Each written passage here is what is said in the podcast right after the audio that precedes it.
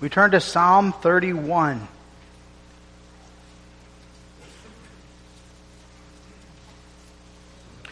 We read this psalm in connection with our treatment of the doctrine of providence as taught in Lord's Day 10. Psalm 31. We hear the inspired word of God.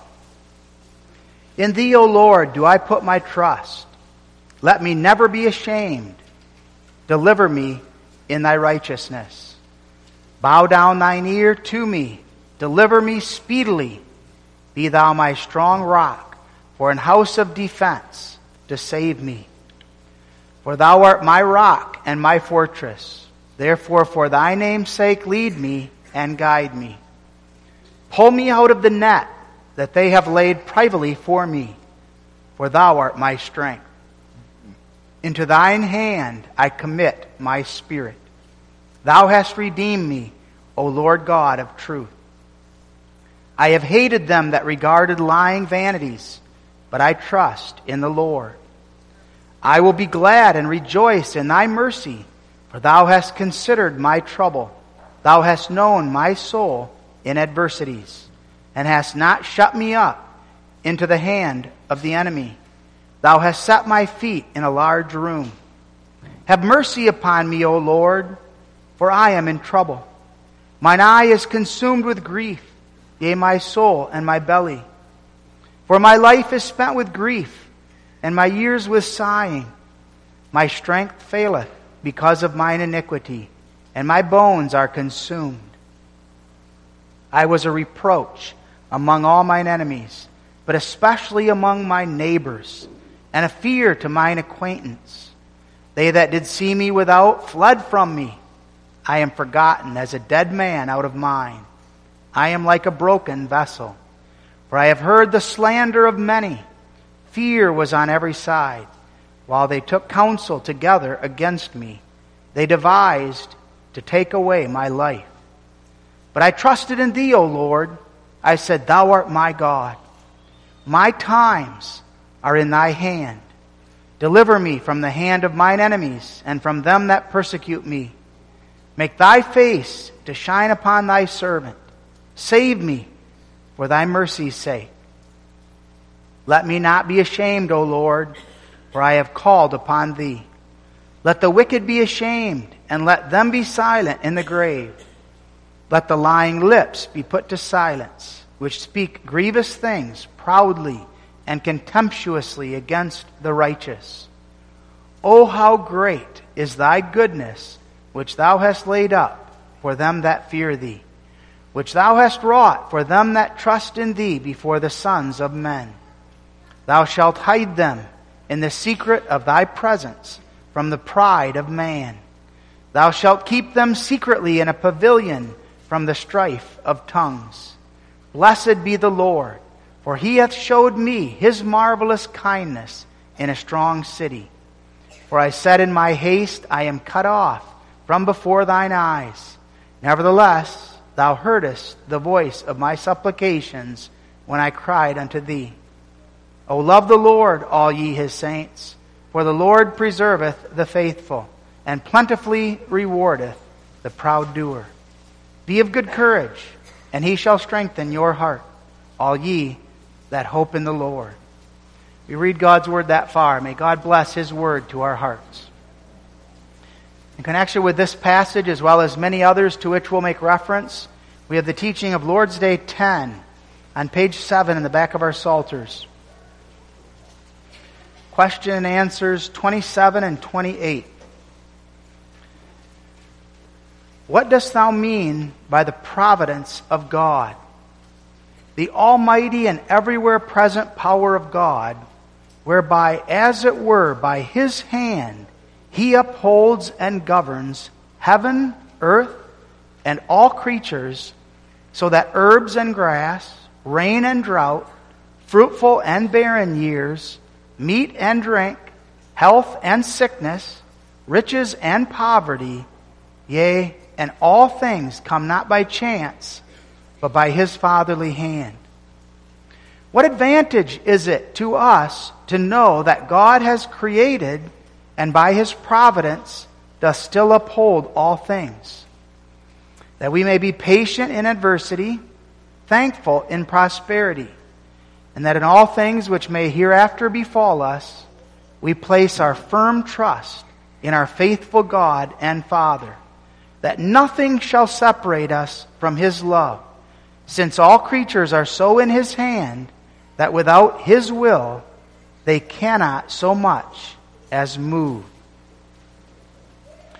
Beloved our Lord Jesus Christ, when we confess that we believe in God the Father, Almighty, maker of heaven and earth, we confess the glorious doctrine of God's providence. The God who created all things is a God who in his perfect providence continues to uphold everything by his great power and by his majesty. God created the world in six literal 24 hour days. Moment by moment, after creation, He continues to uphold everything by His power. He didn't abandon the world that He had made, but He stays intimately invested in and involved in every aspect of the creation. Providence teaches us that God cares for the world which He made. And not only is He governing all things and upholding all things, he has a purpose to which he's directing everything. So everything that takes place is being governed by God with a view to his own glory, the salvation of his church. Now, John 3, verse 16, and many other passages teach that God so loved the world. And we realize that those passages are not merely teaching about the world of God's elect. That is the case. God loves his elect, but is teaching broader that God loves the cosmos. God loves the whole of the creation. And God is tenderly directing now this fallen creation with a view to the end that He has determined for it. There's no place for macroevolution in the Christian faith. God is the one intimately and directly involved. Not only does evolution teach that everything happens by chance, but also that the creation continues by that same luck, by that same chance. The health that I enjoy and that you enjoy is simply a matter of the luck of the draw. The beauty of the crops is just simply something that has to do with good fortune. Our life is all directed just by the roll of the dice, so to speak. If we have a disease, if we're pinched for money, it's just that we got a bad roll. All things being directed and governed simply by chance. Evolution is unbelief. And the goal of evolution is to put God outside of the creation. It's to deny God, to deny His Son Jesus Christ, and to put Him outside of the creation. The confession of the child of God is, I don't want to be freed from God to know my connection with God and to know that I belong to Him is my highest joy and comfort. Providence is the precious doctrine of the Bible that teaches God is my refuge. He is my fortress. In God do I put my trust. The doctrine of providence is taught throughout the scriptures. Our confessions beautifully elaborate on that doctrine. The Belgic Confession in Article 13 has a beautiful article on the doctrine of providence. We find many passages, as we're going to make reference to some, that emphasize this beautiful teaching. And there's one thing that runs through the Bible a figure. Number of figures can be used with regard to providence, but one especially that we want to focus on this evening that of God's hand. The hand of God is a often reoccurring theme. It's found repeatedly throughout Psalm 31. God's hand.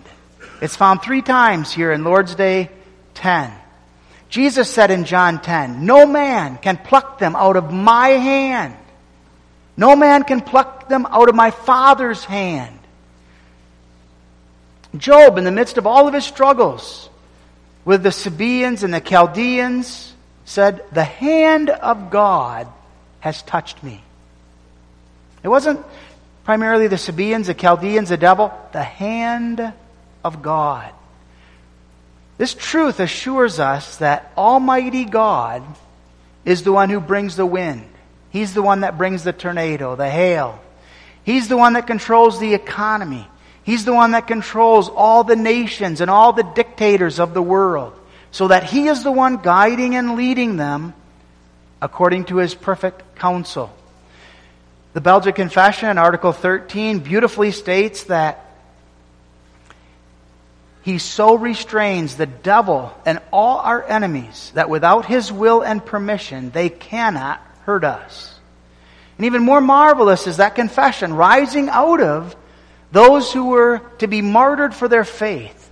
As they watched their loved ones die, and as they watched the cruel rulers kill them, this was their confession. Even this is the hand of God. God is the one who is overruling and determining that this is the end and therefore translating our loved ones to glory. Now, beloved, this is a deep mystery. We cannot fully understand or fathom God's hand in our lives. We're all familiar with Romans 8, verse 28. And we know that all things work together for good to them that love God, to them who are the called according to his purpose. And probably the most important words of that confession are the first three. And we know. God works faith in our hearts by which we believe that God truly is sovereign, that He's the one directing all things. We don't always feel it, we struggle when God's hand brings sickness and cancer and sudden death, when God's hand brings birth defects, when God sovereignly controls the awful sins in our lives, sins in the lives of others that have tremendous impacts on us. There's hurt, there's sorrow, there's agony. God's hand bears the burdens that we experience. And again, we can't fully understand, we can't grasp it. But we know the heart of God, which directs His hand. And we know that our Heavenly Father loves us with an everlasting love. And His heart is to bring us to glory and to our greatest good for His glory. This is the truth of providence. And beloved, we look at upheld by God's hand, noting a powerful hand, noting a loving hand, and noting an eternal hold. The almighty, everywhere present power of God. Providence teaches us the awesome power, the awesome majesty of our God. Not only does it teach that God is watching over everything, that God is seeing everything that takes place, this is the truth that nothing happens apart from His sovereign control. Now we know God uses means, as the Westminster Confession talks about in its definition. God makes use of primary, secondary means, but yet Jehovah and His hand are behind it all. He's not just watching the actions of men, but He, by His hand, is directing the whole of the creation, upholding and governing upholding it so that it continues to exist, and governing it with a view to the goal that he has. So that nothing happens of its own, everything according to God's providence. Jeremiah 23, verses 23 and 24 state, Am I a God at hand, saith the Lord, and not a God afar off? Can any hide himself in secret places that I shall not see him, saith the Lord? Do not I fill heaven and earth? Saith the Lord. The far flung galaxies, the stars, the meteors, they're all known and directed by God. The shifting of the plates of the earth that cause earthquakes and tremendous tsunamis, all guided and directed by God's hand. The blowing of the winds that result in hurricanes and tornadoes and disasters and create untold damage. All expressions of the might the power, the glory of Jehovah God. the trees losing their leaves and then regaining them again in the spring, bearing fruit in the fall. All not merely natural cycles, but ordained by Almighty God. The hand of God's providence touches us so personally that it comes down to what we'll be eating for supper tonight after the service.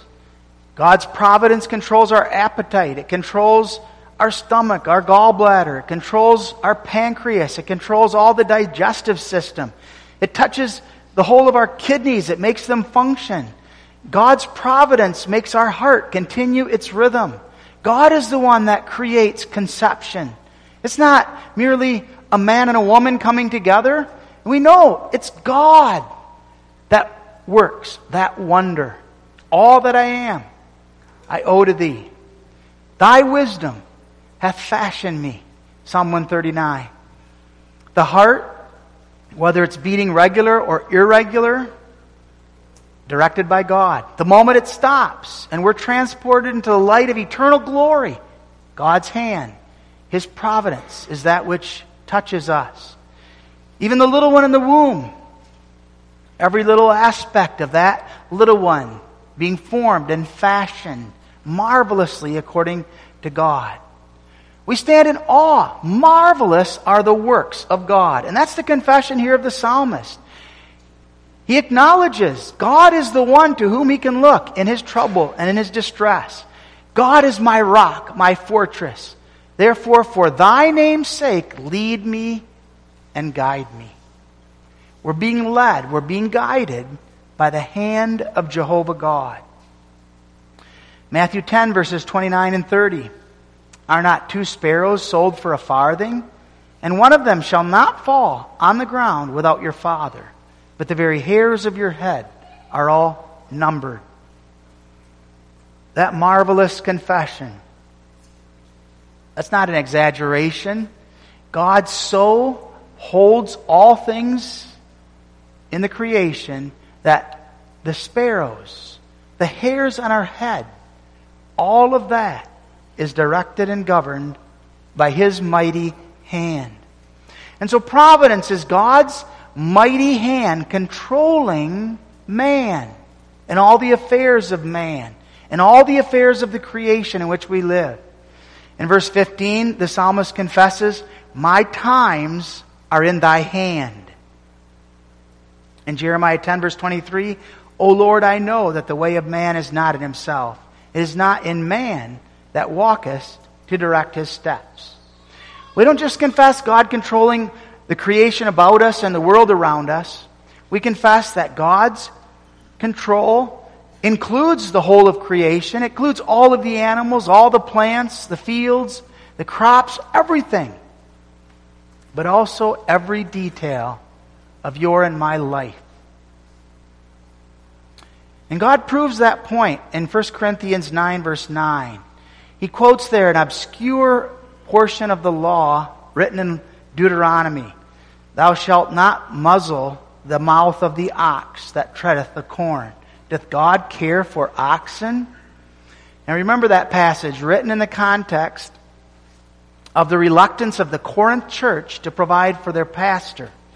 And so now, Paul in 1 Corinthians 9 quotes from Deuteronomy 25, verse 4. Now, what's the point of that quote? God said in the Old Testament, You may not muzzle the ox. Was that written simply because God loved animals?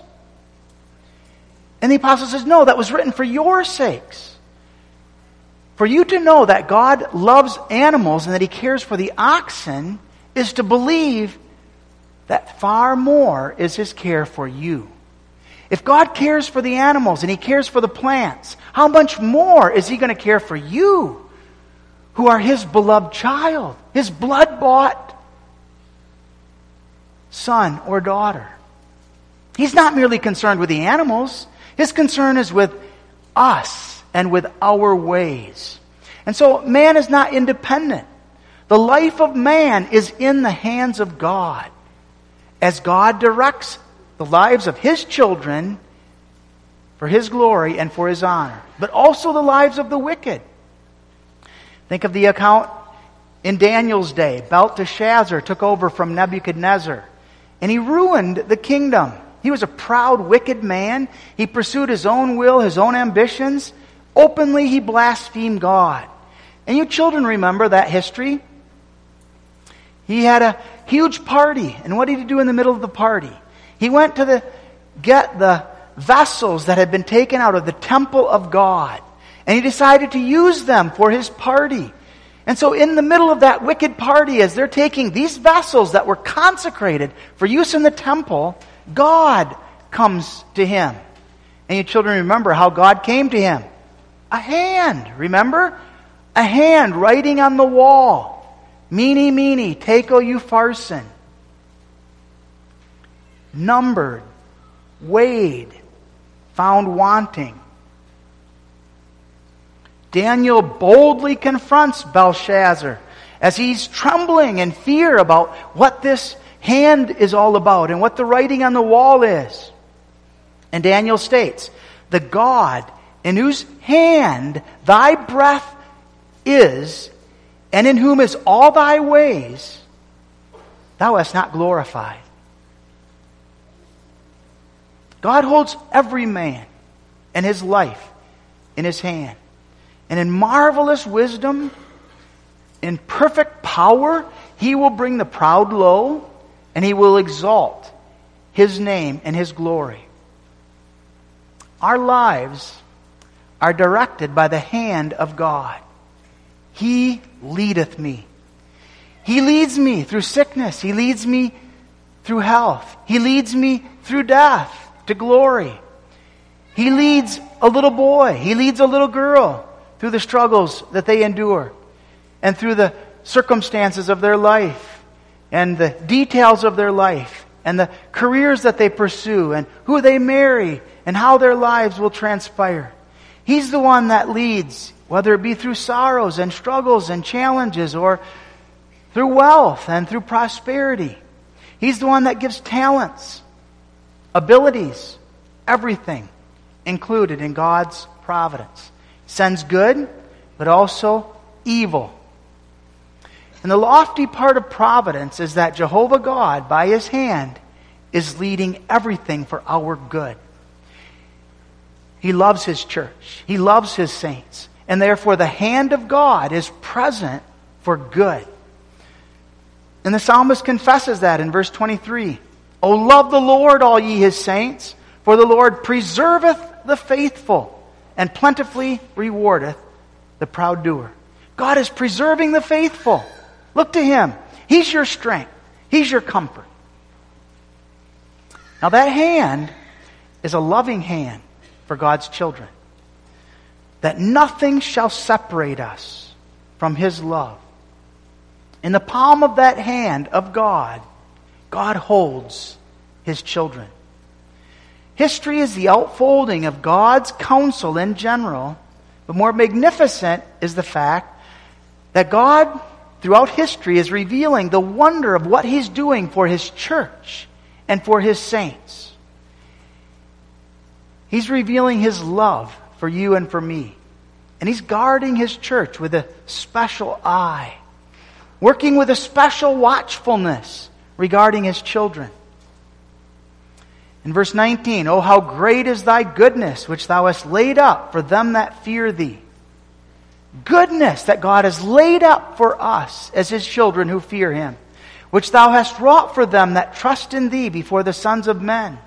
Thou shalt hide them in the secret of thy presence from the pride of man. Thou shalt keep them secretly in a pavilion from the strife of tongues. He hides us in the secret of His presence, His pavilion. That's the love with which God loves His children. 1 Peter 5 verse 7, He careth for you. 1 Corinthians 3.21, all things are for your sakes. To be a child of God, beloved, means that the living God who has given his own son for me is the one who's governing every aspect of my life for my eternal good and salvation and for his glory.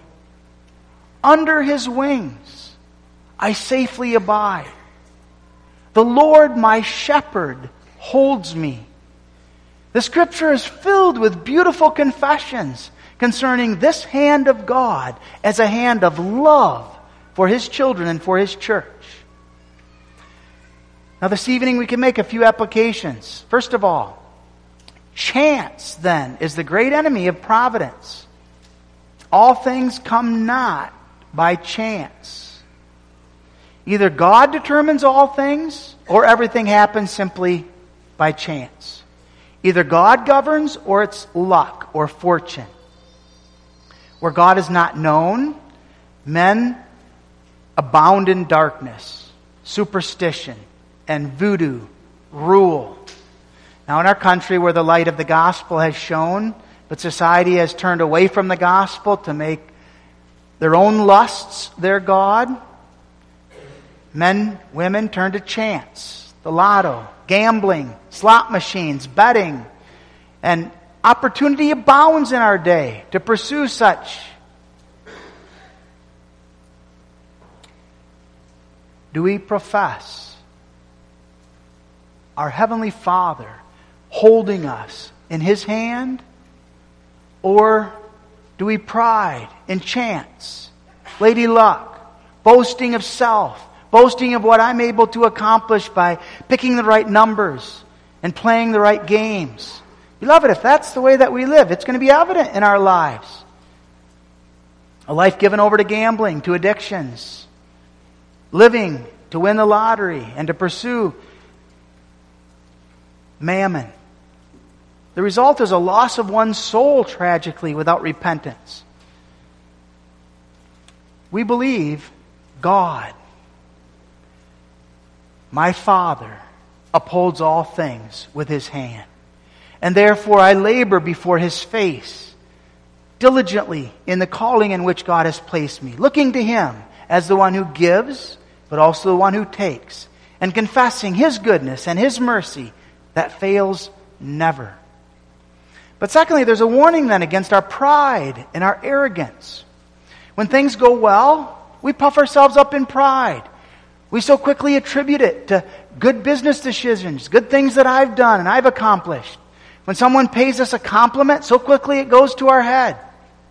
God gives us beauty. He gives us gifts. He gives us handsome qualities. He provides us with opportunities. And so quickly we think that we're better than the next person. Pride, arrogance rule. Who gave you those looks? Who gave you those skills? All things come from the hand of our Heavenly Father. It didn't come of my own. It isn't something for which I can take credit. Who made me differ from another? It's God. By His hand comes my ability, my skill, my opportunities, my intelligence. He's the one to whom all glory is to be directed. A practical application of providence is humility and thankfulness. But third, God is the one to whom we look for all our strength and perseverance. He's the one who upholds us, and we cry out to Him. Patient in adversity, thankful in prosperity. The Catechism states that in all things which may hereafter befall us, we place our firm trust in our faithful God and Father, that nothing shall separate us from His love. This is a hand of love with which He governs and directs us. And God gives us to see and to know the wonder of that love in Jesus Christ. To believe in providence means then that I'm not often overcome with impatience. I'm not as a brute who's unthankful, but I'm one who acknowledges God in my life and looks to Him and knows His care for me and is thankful. Now, there are times when God's hand is veiled in seeming secrecy. Psalm 77 states, God's way is in the sea, his footsteps unknown. We must be careful. Psalm 31 here. The psalmist struggles at times with regard to God's way and God's path. It's important that we don't try to interpret providence for someone else when we struggle to see how it's working out in our own lives.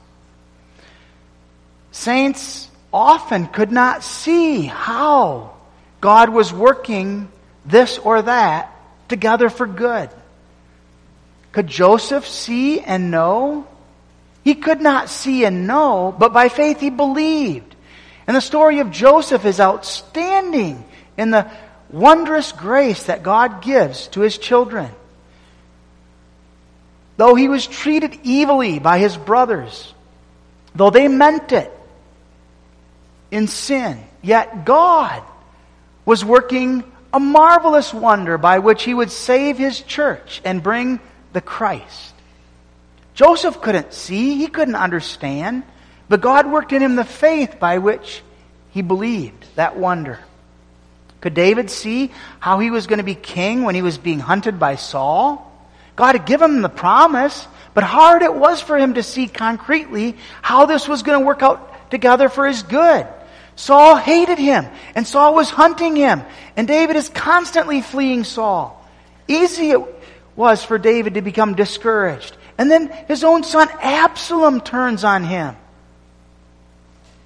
The whole book of Job, as we've looked at, is written to explain the deep providence of God. Job is brought to humble himself before God and confess his trust in God.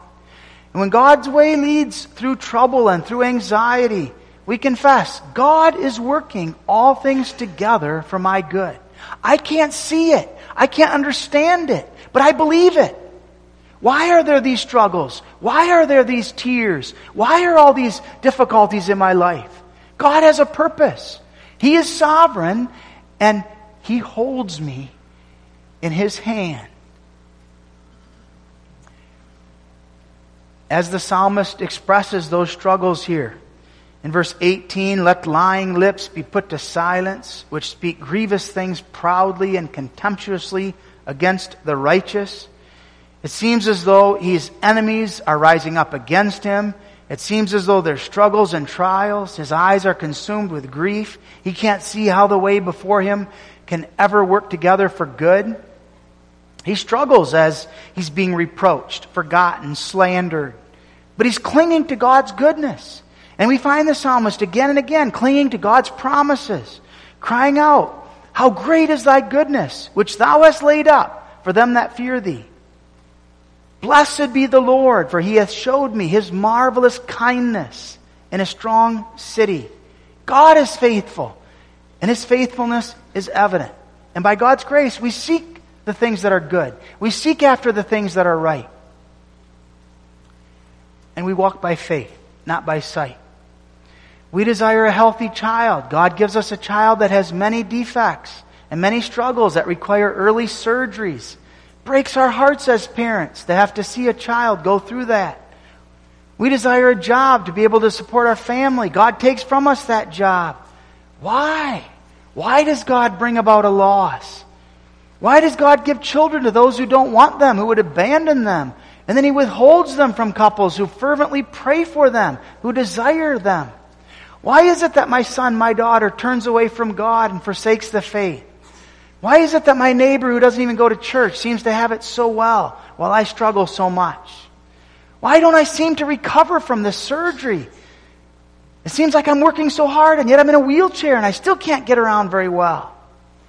Why did I have to suffer abuse as I did as a child? How could that have been an expression of God's love? Why would God want me in this situation, in that circumstance? Why did He put me in this marriage? Asaph in Psalm 73 asks all these questions. He can't fathom. He can't see God's hand. And yet, he says, Then I went into the sanctuary. All was made plain. God is the one who holds me in his hand, who leads me by his counsel, and afterward receives me to glory. Beloved, the ways of God's hand are not always fathomable for us. The hand of providence follows God's wisdom, not ours.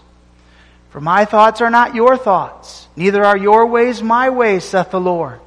For as the heavens are higher than the earth, so are my ways higher than your ways, and my thoughts than your thoughts. Isaiah 55, verses 8 and 9. The secret of God's hand is confessed by faith. I believe. And that's the confession that we're making through the Apostles' Creed.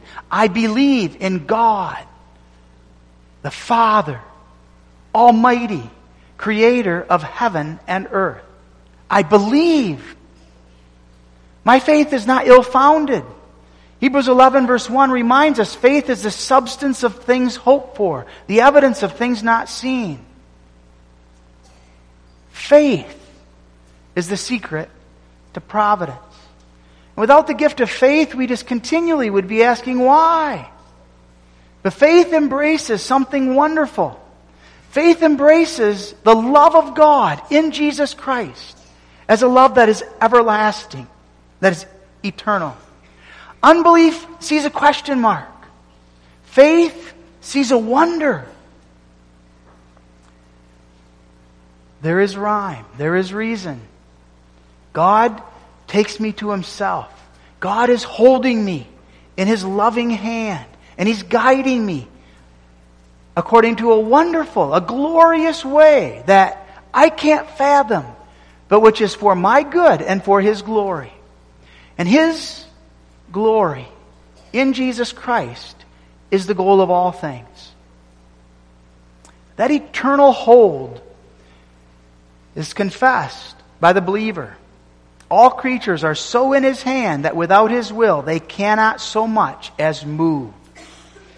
God's goal for all things revealed in Ephesians 1 verse 10 that in the fullness, that in the dispensation of the fullness of time, he might gather together in one all things in Christ, both which are in heaven and which are on earth, even in him.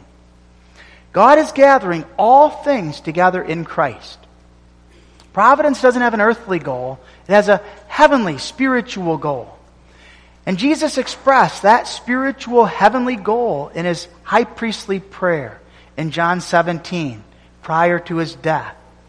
The disciples were looking at this earth, but Jesus' prayer was to lift them, to direct their view heavenward, that he might be in them, and they in me, he said, that we might be one, and that we might experience the fullness of that unity in glory. Faith clings to Christ and the wonder of the union that is ours in him. Faith confesses I'm not my own. I belong to my faithful Savior, Jesus Christ. And faith then looks to the cross. If we think about God's providence, the cross is the most astounding expression of God's providence. Why would God cause His own Son to have to die such a horrible death? Acts 2 verse 23 directs us to the reality and wonder that this was according to God's sovereign plan and purpose, His counsel. And yet, wicked men took Jesus, motivated by sinful desires, and hung Him on the cross. But all of it, an expression of the love of God for His church and for His children, willing to give up His own Son for the sake of those who are the objects of his everlasting love. Faith looks to the cross. Faith doesn't look at my day and try to figure out a purpose of God in my day merely. Faith doesn't focus on the disappointments and the struggles and try to work out somehow some kind of plan here. If you don't look to the cross, beloved, you'll be lost and you'll never understand. You'll never see. But the cross is the compelling argument for providence. If God has so loved me that he spared not his own son, but freely gave him up for our sins so that we would live forever with him, he's not going to forsake me. He's not going to forsake you. He's going to continue to work all things together for our good. If he's given us Christ, we have everything that we need. And now He's preparing and guiding us for the glory that awaits. That's the argument of Scripture and the force behind Romans 8, verse 28, that all things work together for good to them that love God, who are the called according to his purpose. Understand the significance of that argument. It's something that every little boy, every little girl is familiar with. Your toy is broken. What do you do? You go to someone who's stronger than you, someone who's smarter than you, someone whom you know can help you. You go to your dad, you go to your mom. They're going to help you. Beloved, we experience brokenness. We experience sorrow. What do we do? We go to our Father, far greater, who loves us, who preserves and keeps us, who's working all things together for our good. And providence teaches us look to Him, confess His goodness, lay hold upon His mercy, trust in Him. He gave you His own Son. How much more will He not assist you in the struggles that currently you confront? And again, that's the psalmist confession here. Verse 19, Oh, how great is thy goodness, which thou hast laid up for them that fear thee. Verse 21, Blessed be the Lord, for he hath showed me his marvelous kindness in a strong city. Verse twenty-three: 23, O love the Lord, all ye his saints, for the Lord preserveth the faithful. Beloved, you are in the palm of Almighty God. Eternally, God placed us in His palm by eternal election. It had nothing to do with you, nothing to do with me. In time, Jesus placed us in His palm by His perfect sacrifice on Calvary. And we are safe, we are secure within the hand of Jehovah God. By faith, we embrace that. By faith, we confess that. That alone is able to keep us from falling into the miry pit of bitterness, resentment, despair, lack of thankfulness and gratitude. That miry clay of bitterness is where the devil wants you and wants me. And you know people that live in that resentment, that bitterness over things that were done to them, things that happen in their life, things that they're never going to forget. And they just continue plodding along with that bitterness and that resentment in their lives. Is that you? Is that me? Beloved, we need to repent. We need to turn away from that. We may not live with a spiritual chip on our shoulder. That's what Satan desires. He wants us to resent God.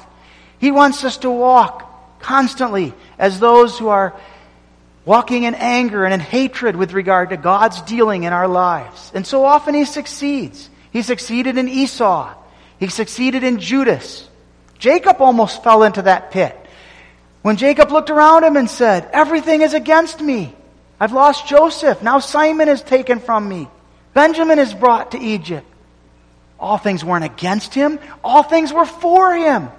But he couldn't see it. He couldn't understand it. But that's the pit into which the devil desires that we fall.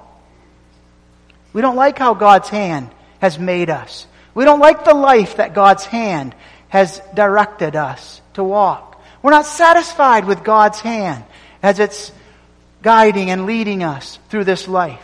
We're not satisfied with the circumstances, the situations in which He's placed us. Beloved, that, dis- that will ruin us. The devil will bring us down to despair. But the mighty Savior, the conquering Lord, works grace in our hearts, overcoming bitterness, overcoming resentment, working in us the blessed awareness. My Father I will praise him who is my God. In thee, O Lord, do I put my trust. Let me never be ashamed. Deliver me in thy righteousness. Beloved, the significance of the doctrine of providence is that it directs us to the hand of God and the love that God has for us and his permanent care for us. He preserves and he keeps us. And beloved, in that there is comfort. God holds me in his hand, and nothing, nothing can separate me from the wonder of His love. Every aspect of my life planned according to His perfect wisdom. He's not just shining light for the stars and feeding the birds. He's with me. And He's holding me in His hand. And nothing, nothing can separate me from those hands. His grace and His loving kindness will ever follow me. Beloved, may that praise and may that thanksgiving live in our hearts. Amen. Our Father who art in heaven, what great things thou hast done for us. We struggle. We experience bitterness and difficulties in the midst of this life. Lord, forgive us. Strengthen our faith. Cause that we might cling to thy word and thy promises, and that we might ever go forward in the blessed assurance. Thou art the one holding us by thy hand, guiding us by thy counsel, and will afterward receive us into glory. Amen.